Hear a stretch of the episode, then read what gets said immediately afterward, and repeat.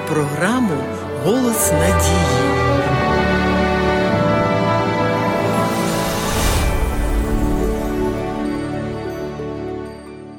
Дуже серйозні та урочисті слова вимовив сам Ісус. Кажу вам, що за кожне слово пусте, яке скажуть люди, дадуть вони відповідь у день суду, бо від слів своїх виправдаєшся і від слів своїх осудишся. Віра без діл мертва, і так само віра без слів мертва.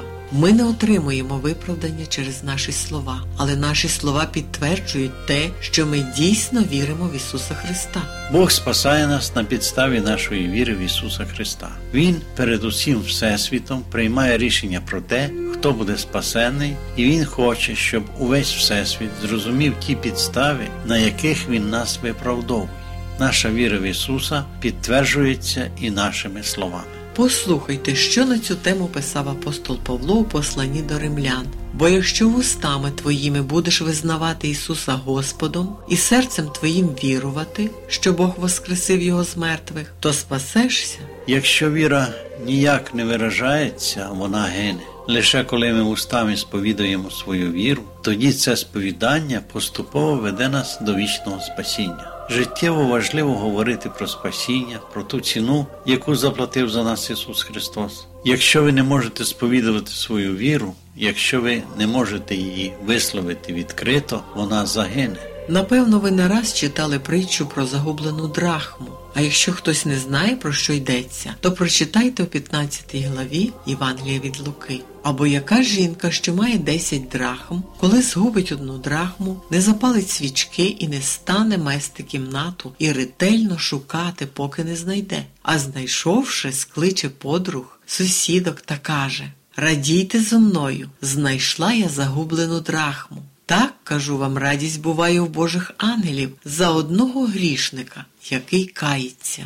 Тут Ісус використовує загублену монету як символ втраченого грішника. Ми стали втраченими монетами і вже шість тисяч років знаходимося загубленими у всьому бруду тієї кімнати, якою є планета Земля. Сатана доклав усіх зусиль, щоб стерти всі залишки подоби Божої, які в нас є. Точно так само, як в описаній історії жінка запалила свічку. Сам Ісус є тим світлом, що допомагає знайти загублені монети. На цій загубленій монеті потрібно знову відобразити характер Божий. Наш Спаситель сам є тим, хто може це зробити. Той, хто створив нас за своєю подобою, може відновити в нас його образ.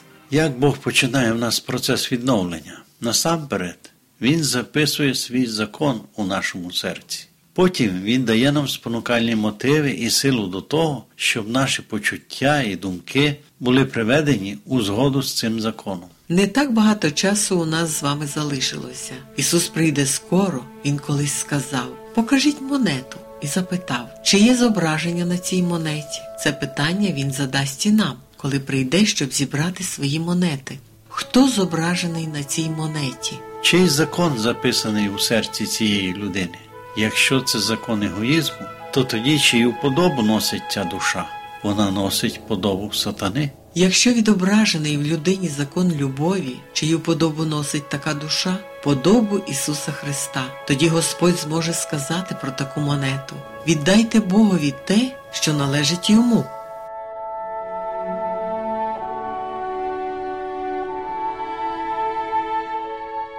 Шановні слухачі, школа Біблії завжди має для вас добрі новини.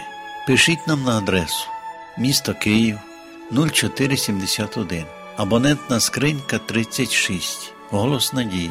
Або дзвоніть нам на безкоштовну гарячу лінію з будь-якого мобільного оператора за номером 0800 30 20 20. Чекаємо на ваші дзвінки. Сьогодні з вами були Іван та Агнеса Чернички. До нової зустрічі!